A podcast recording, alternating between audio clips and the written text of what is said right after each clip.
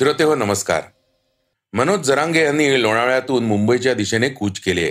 त्याचबरोबर बिहारमध्ये नितीश कुमारांच्या एका विधानामुळे पुन्हा राजकीय भूकंपाची स्थिती निर्माण झाली आहे.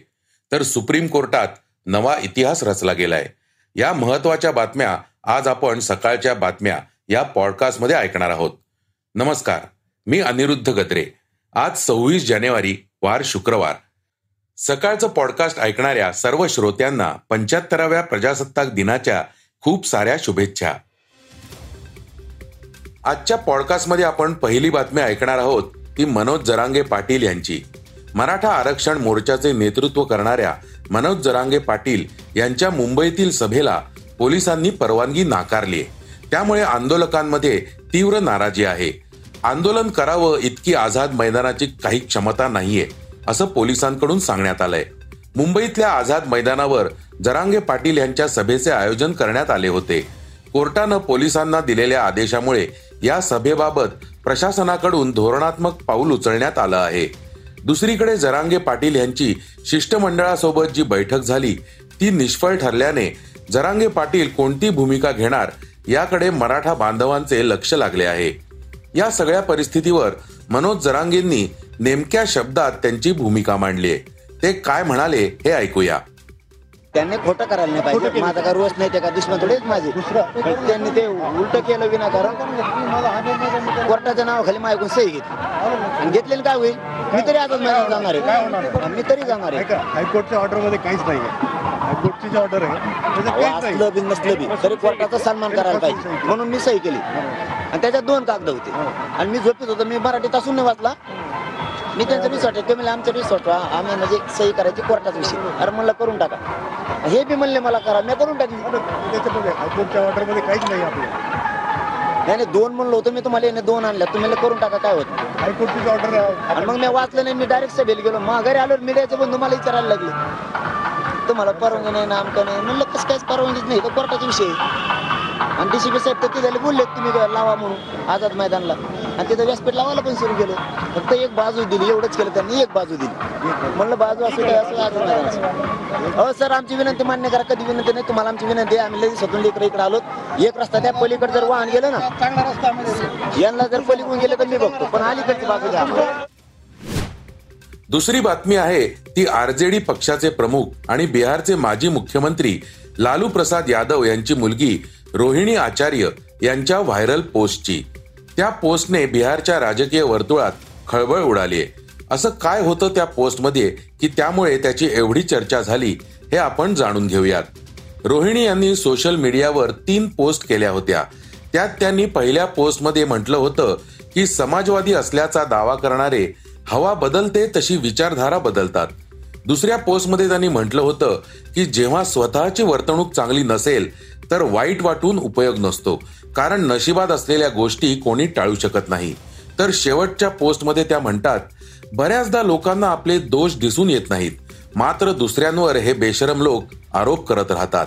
रोहिणी यांनी या पोस्टच्या माध्यमातून नाव न घेता बिहारचे सध्याचे मुख्यमंत्री नितीश कुमार यांच्यावर टीकास्त्र सोडल्याचे बोलले जात आहे. आता बातमी ऐकूयात वंचित आघाडीच्या मविआतील समावेशाबाबतची. महाविकास आघाडीमध्ये वंचित बहुजन आघाडीला समावून घेण्याबाबतचं निमंत्रणाचं पत्र नुकतंच वंचितचे समन्वयक प्रकाश आंबेडकरांना पाठवण्यात आलं आहे. पण या पत्रावरून आंबेडकरांनी काँग्रेस प्रदेशाध्यक्ष नाना पटोलेंना धारेवर धरलंय. तुम्ही महाराष्ट्रातील जनतेशी मनाचा खेळ करत आहात, तुमच्या मेंदूत कदाचित लोचा झालाय, अशी खरमरीत टीका त्यांनी केली आहे. त्याचं कारण म्हणजे पटोलेंना युतीबाबत निर्णय घेण्याचा अधिकार नसल्याचं मला मविआतील इतर पक्षातील नेत्यांनी सांगितलंय. तसेच आम्हाला मविआतील 3 पक्षांच्या राष्ट्रीय प्रमुखांच्या स्वाक्षरीसह सन्मानाने निमंत्रण द्यायला हवं अशी अपेक्षाही प्रकाश आंबेडकरांनी व्यक्त केली आहे. या संदर्भातील पत्र त्यांनी नाना पटोलेंना लिहिलंय. भारताच्या सुप्रीम कोर्टाबाबतची एक वेगळी बातमी समोर आली आहे. पहिल्यांदाच सुप्रीम कोर्टामध्ये 3 दलित समुदायातील न्यायमूर्तींची नियुक्ती करण्यात आली आहे.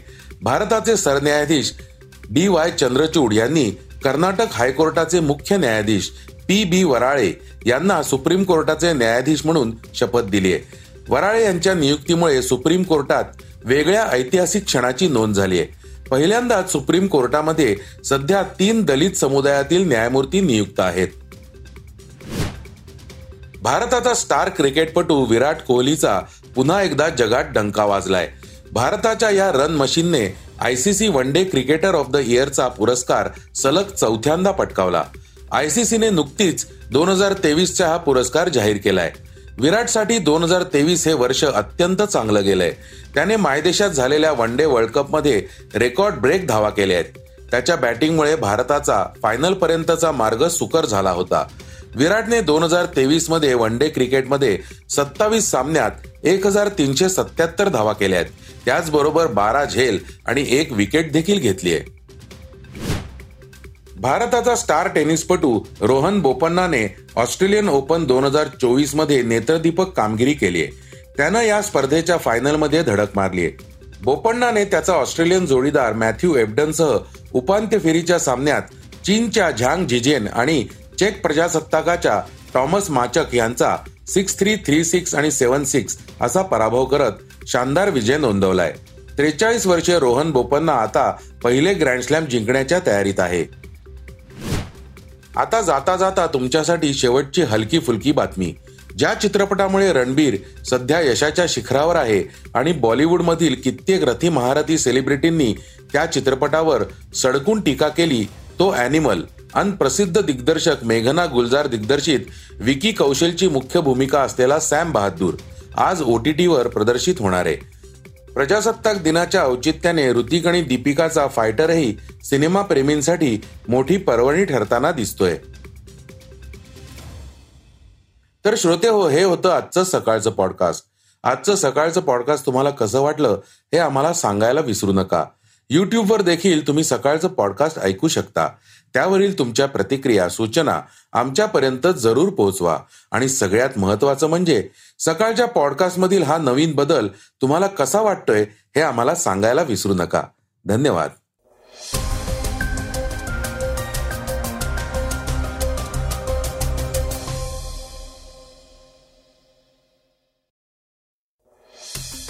वाचा, बघा आणि आता ऐका आणखी बातम्या isakal.com वर. तुम्ही हा पॉडकास्ट isakal च्या वेबसाईट आणि ऍप वर सुद्धा ऐकू शकता.